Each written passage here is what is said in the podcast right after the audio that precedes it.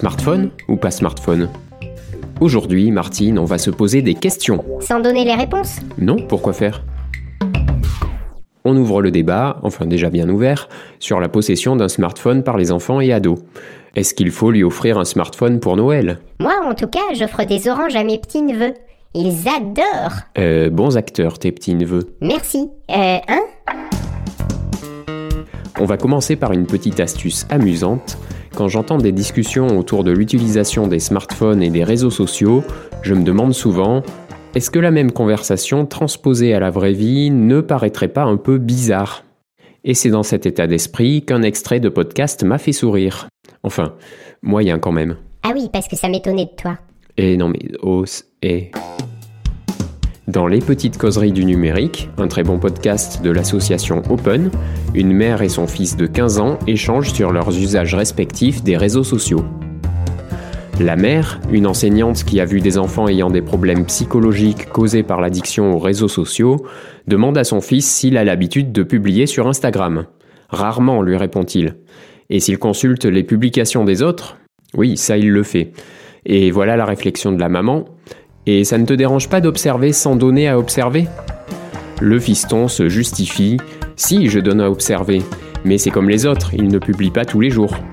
Et donc là, je me dis, est-ce qu'un parent demanderait à son enfant s'il trouve normal d'être voyeur sans être exhibitionniste? Ah oui, vu comme ça. Bon, que celui qui est certain de n'avoir jamais dit de trucs bizarres dans le contexte des usages numériques lui jette la première pierre. Lui jette? Tu dis des trucs chelous, toi Ah oui, tiens. Bon, je pose ma pierre. Mais il est dangereux, ce type. Hein? Euh, non, rien. Je, je suis dans le jeu des... Euh, Euh, oui, bon, d'accord. Mais réfléchis bien à ce que tu dis toi aussi, on a vite fait de se déconnecter de la réalité. Allez, un autre extrait de la conversation qui m'a bien fait rire, c'est quand l'ado révèle à sa mère qu'il doit avoir dans les 600 amis sur Instagram. Le temps que l'enseignante finisse de s'étrangler, il ajoute que s'il veut poster des trucs un peu privés, il peut les partager seulement aux amis proches, c'est-à-dire sur Instagram à un groupe restreint de 50 amis maximum. La mère, rassurée, lui répond Ok, pour des choses qui concernent ton intimité? Et le fils Non, mais des trucs personnels. C'est bien ça, si on peut créer un groupe d'amis proches. Oui, mais euh, 50 quand même, ça fait quasiment deux salles de classe. Ah, ah oui. Donc, euh, est-ce que révéler des trucs personnels devant une assemblée de 50 personnes, ça ne risque pas, à un moment donné, de mener à des problèmes de chantage ou de harcèlement? Et là, tout le monde pose sa pierre au sol, doucement, sans geste brusque. Parce qu'on fait tous pareil, on n'a pas la même perception des choses sur Internet et dans la vraie vie. En vrai, on n'a jamais 50 amis intimes. Vous savez, 50 individus qui remplissent une salle de conférence de 100 mètres carrés dans laquelle on va raconter au micro nos histoires de couple. Sur Internet, nos paroles peuvent être entendues ou lues par le monde entier si on définit nos posts sur public. Donc 50 personnes sur près de 5 milliards d'internautes en 2021, c'est une goutte d'eau dans l'océan. Mais c'est aussi 50 occasions de se prendre un retour de bâton. Quelle violence aujourd'hui Ah, on a bien dit qu'on comparait les comportements du numérique à ceux de la vraie vie. Le cyberharcèlement, par exemple, c'est bien de la violence comme le harcèlement classique. Alors, venons-en au cœur de la question de cet épisode. Smartphone ou pas? Toujours dans le même podcast, on apprend que cet ado n'a pas eu de smartphone jusqu'en quatrième, classe dans laquelle il n'était que deux dans ce cas. Lui témoigne d'une exclusion par les autres, et des réflexions comme Quoi, tu joues pas à Fortnite? Sa mère compare le smartphone aux cartes Pokémon qu'elle ne lui achetait pas au CP. C'était aussi une cause d'exclusion et les parents ont fini par céder en achetant cet objet de socialisation, même s'ils trouvaient ça plutôt cher pour des bouts de carton. Donc oui, smartphone. Attends, pas si vite. Laisse-nous le temps de peser le pour et le contre. Tu vas voir que le sujet n'est pas si simple. Dans l'émission de France 2 J'ai une idée pour la France du 18 novembre, Justine Atlan de l'association e-enfance a proposé l'interdiction aux plus jeunes de la possession d'un smartphone, en dénonçant les risques de cyberharcèlement, comme des campagnes de rumeurs et d'insultes à la suite de diffusion de photos de nus par exemple. Et les avis étaient assez partagés puisque 59% des votants y étaient favorables. À quoi? Au cyberharcèlement? Mais non, à l'interdiction du smartphone. Ah oui, alors non au smartphone. Mais tu disais oui il y a une minute. Oui, mais ce sont les 59% restants qui s'expriment. Ah, mais, mais vous êtes combien dans ta tête là? Rappelons qu'un enfant sur cinq dit avoir déjà été victime de harcèlement. Ce phénomène est le plus souvent circonscrit à la cour d'école. L'enfant ou ses parents peuvent appeler le 30-20 pour se faire aider. Quant au cyberharcèlement, c'est partout et tout le temps puisque ça se passe sur le smartphone de l'enfant ou ado. Et c'est souvent un prolongement du harcèlement classique. Dans ce cas, c'est au 3018 qu'on peut recevoir de l'aide. Ce numéro est justement celui de l'association e-enfance qui a reçu 10 000 appels en 2020 et ça progresse d'une année sur l'autre. Alors pourquoi un tel phénomène? D'une part, à cause du taux de possession d'un smartphone chez les jeunes. À 12 ans, ce sont 87% des collégiens qui en ont un. Et deuxième condition, c'est la présence sur les réseaux sociaux. Bien que l'accès soit interdit avant 13 ans, déjà 54% des enfants de 11 ans y sont présents, et à 12 ans, c'est 71%. Et oui, c'est facile, il suffit de donner un âge bidon pour s'inscrire. Et là, le réflexe que vous avez maintenant, c'est de transposer la situation à la vraie vie. Attends, je vais essayer. Alors, un mouflet de 10 ans arrive à la caisse avec une bouteille de whisky. La caissière lui demande Vous avez quel âge, monsieur? 25 ans, madame. Ok, bonne dégustation. Et voilà, ça paraît absurde comme ça. Donc les enfants ont des smartphones, vont sur les réseaux sociaux, et seulement 57% des parents régulent l'utilisation d'Internet, selon un sondage de l'agence Even. Si vous voulez plus de repères sur les usages du numérique par les enfants et ados, vous pouvez me demander sur le site de Microcravate le mémo des tendances et fréquentations 2021 que je viens de sortir. Ça coûte combien? À peu près 0 euh, euros. Mais revenons à l'émission dans laquelle Justine Atlan intervenait. Elle estime qu'il existe souvent un gros malentendu entre les parents et les enfants à l'obtention du premier smartphone. Pour les généreux donateurs, le but est de rendre leur enfant joignable ou parfois d'éviter l'exclusion de son groupe d'amis, mais le bénéficiaire reçoit l'objet avec reconnaissance et l'intention de découvrir le monde fabuleux des réseaux sociaux en oubliant un peu qu'il faut décrocher quand le téléphone sonne. Surtout quand le nom des parents est affiché. Ce qui mène aux dérives qu'on a citées. Voilà pourquoi elle propose d'interdire les smartphones avant un certain âge et de remettre en circulation les téléphones classiques, c'est-à-dire les téléphones mobiles à touche que tout le monde avait il y a 20 ans et qui procuraient l'essentiel. Et voilà quelques arguments pour et contre qui font que l'unanimité n'était pas au rendez-vous ce soir-là. Le premier vient d'Hugo Martinez, créateur de la fondation Hugo et qui était sur le plateau de télévision. Selon lui, interdire, c'est inciter l'enfant à trouver des solutions alternatives pour accéder à Internet.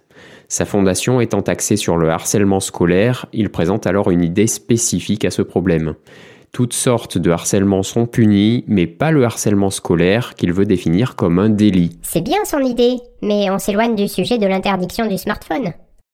Le deuxième argument contre, mais pour quand même, c'est... Euh, c'est pas clair ton histoire. Oui, alors le deuxième point vient d'une personne qui est revenue au téléphone à touche. Toi Et oui, c'est moi. Et si vous voulez en connaître les raisons, c'est dans l'épisode Une semaine sans smartphone de la saison 1. Avec ce genre de téléphone, on se sent léger, très léger, physiquement et numériquement. Bon, certains voient ça comme un inconvénient. Mais ce qui risque surtout de déranger les collégiens, c'est la rédaction de messages peu pratiques avec des touches physiques. Or cette fonction leur est chère et l'a toujours été depuis les débuts du téléphone mobile. Face à un smartphone doté d'un contrôle parental limitant l'appareil à l'essentiel, on peut se dire que ça aurait peu d'intérêt, mais il faut garder en tête le fait qu'un smartphone, même bridé au maximum, permet encore l'envoi de messages de groupe, qui est un outil idéal au service du cyberharcèlement. Donc sur cet aspect, je donnerai quand même le point au téléphone à touche. Une autre faiblesse des téléphones classiques, c'est quand même le manque d'outils bien pratiques, comme les cartes pour trouver son chemin, l'application qui donne les horaires de bus, le calendrier partagé avec les parents pour l'organisation ou d'autres fonctions adaptées aux besoins de l'ado. Et un dernier point qui pourrait être gênant, c'est que tout le temps pendant lequel il aura un téléphone classique, il ne sera pas familiarisé à l'usage du smartphone qu'il finira par avoir tôt ou tard. Donc le jour où il aura son premier smartphone, il risque d'être un peu paumé par rapport à l'utilisation des réseaux sociaux et des smartphones. Bien sûr, ça n'empêche pas de le sensibiliser et de lui apporter les bonnes notions. Dans la même émission, selon Anne-Sophie Alsif, chef économiste chez BDO France, il faut tout miser sur l'éducation, la communication et la formation. C'est clair, mais moi j'ai jamais aimé faire de la théorie sans la pratique. Hein. Oui, on voit bien ce que tu veux dire, tu ne pourrais pas te passer de ton smartphone. Non mais va apprendre aux gamins à se servir d'Internet sans leur mettre de smartphone dans les mains. Non, ça doit pas être ce qu'elle voulait dire, mais c'est vrai que c'est difficile de combiner son idée avec l'interdiction du smartphone, même si ce qu'elle propose est tout à fait pertinent. Maintenant, passons en revue quelques avantages du téléphone classique. Le premier, et le but de la manœuvre, c'est évidemment que ça réduit les risques liés au net. Cyberharcèlement, contenu sensible, arnaque et mauvaises rencontres, addiction, un premier éparpillement des données personnelles, alors qu'avec un téléphone à touche, les parents peuvent dormir sur leurs deux oreilles. Alors moi, je vais donner une astuce, je préfère dormir sur un oreiller, c'est plus confortable. Un autre avantage, le temps de cerveau disponible n'est pas cannibalisé par un smartphone et votre ado restera connecté à plein temps avec la vie réelle ce qui permet de conserver des liens sociaux réels et des plages horaires intéressantes pour pouvoir envisager des activités dans la vraie vie et développer une passion ou un don. Parce qu'un don sur les jeux vidéo ou une passion pour les réseaux sociaux, on est d'accord, mène rarement à quelque chose de concret, sauf à devenir peut-être community manager, mais ce genre de poste ne dure généralement pas toute une carrière. Et encore une activité naturelle qu'on a tendance à oublier, c'est l'ennui. Servi modérément, ce n'est pas une mauvaise chose, bien au contraire. Tout psychologue vous le dira, ça permet, entre autres bienfaits, de se libérer l'esprit et même de stimuler la créativité. Et dernier aspect positif que je relève ici, pas par rapport à l'usage d'un téléphone classique par un enfant en particulier, mais à propos de l'interdiction générale du smartphone. C'est que tout le monde est logé à la même enseigne. Aucun jeune avant tel âge n'a de smartphone, donc pas de discrimination. Et on s'en tient là sur les pour et les contre de la possession d'un smartphone par les enfants et adolescents. On n'est pas plus avancé. Tu as donné à peu près autant de pour que de contre. Oui, mais les parents ont leur avis sur la question, et on ne va pas ajouter indéfiniment des arguments ici, mais plutôt leur laisser la parole. Et tu sais comment? Oui, dans l'application Tumult, dans les commentaires de cet épisode. Oui, mais pas seulement. Aussi sur la messagerie vocale du site, pour laisser un message qui pourra être diffusé dans un prochain épisode. Et troisième possibilité toute neuve, aussi sur le site, chaque épisode a maintenant son article suivi d'un espace de commentaires. Alors, cher auditeur, tu n'as plus d'excuses pour rester muet. Tu le tutoies? Bah oui, on commence à bien se connaître. Oui, bon. Alors, est-ce que tu peux récapituler les différents points, s'il te plaît? Ok, je récapitule. Alors, si on interdit la possession d'un smartphone, l'enfant risque de chercher à contourner le problème. Ensuite, un téléphone à touche n'est pas facile à utiliser et manque de fonctions intéressantes. Et puis l'enfant n'aura pas d'entraînement pour le jour où il aura enfin un smartphone entre les mains. Par contre, un téléphone classique évite à coup sûr les principaux problèmes rencontrés avec un smartphone. Sans smartphone, l'enfant aura beaucoup plus de temps pour des activités intéressantes et des relations sociales réelles. Et si aucun enfant n'a de smartphone, il n'y a pas de mise à l'écart. Ok, et maintenant, à vous la parole sur Tumult et le site micro-cravate.com. Protégez vos enfants des pièges du net. Salut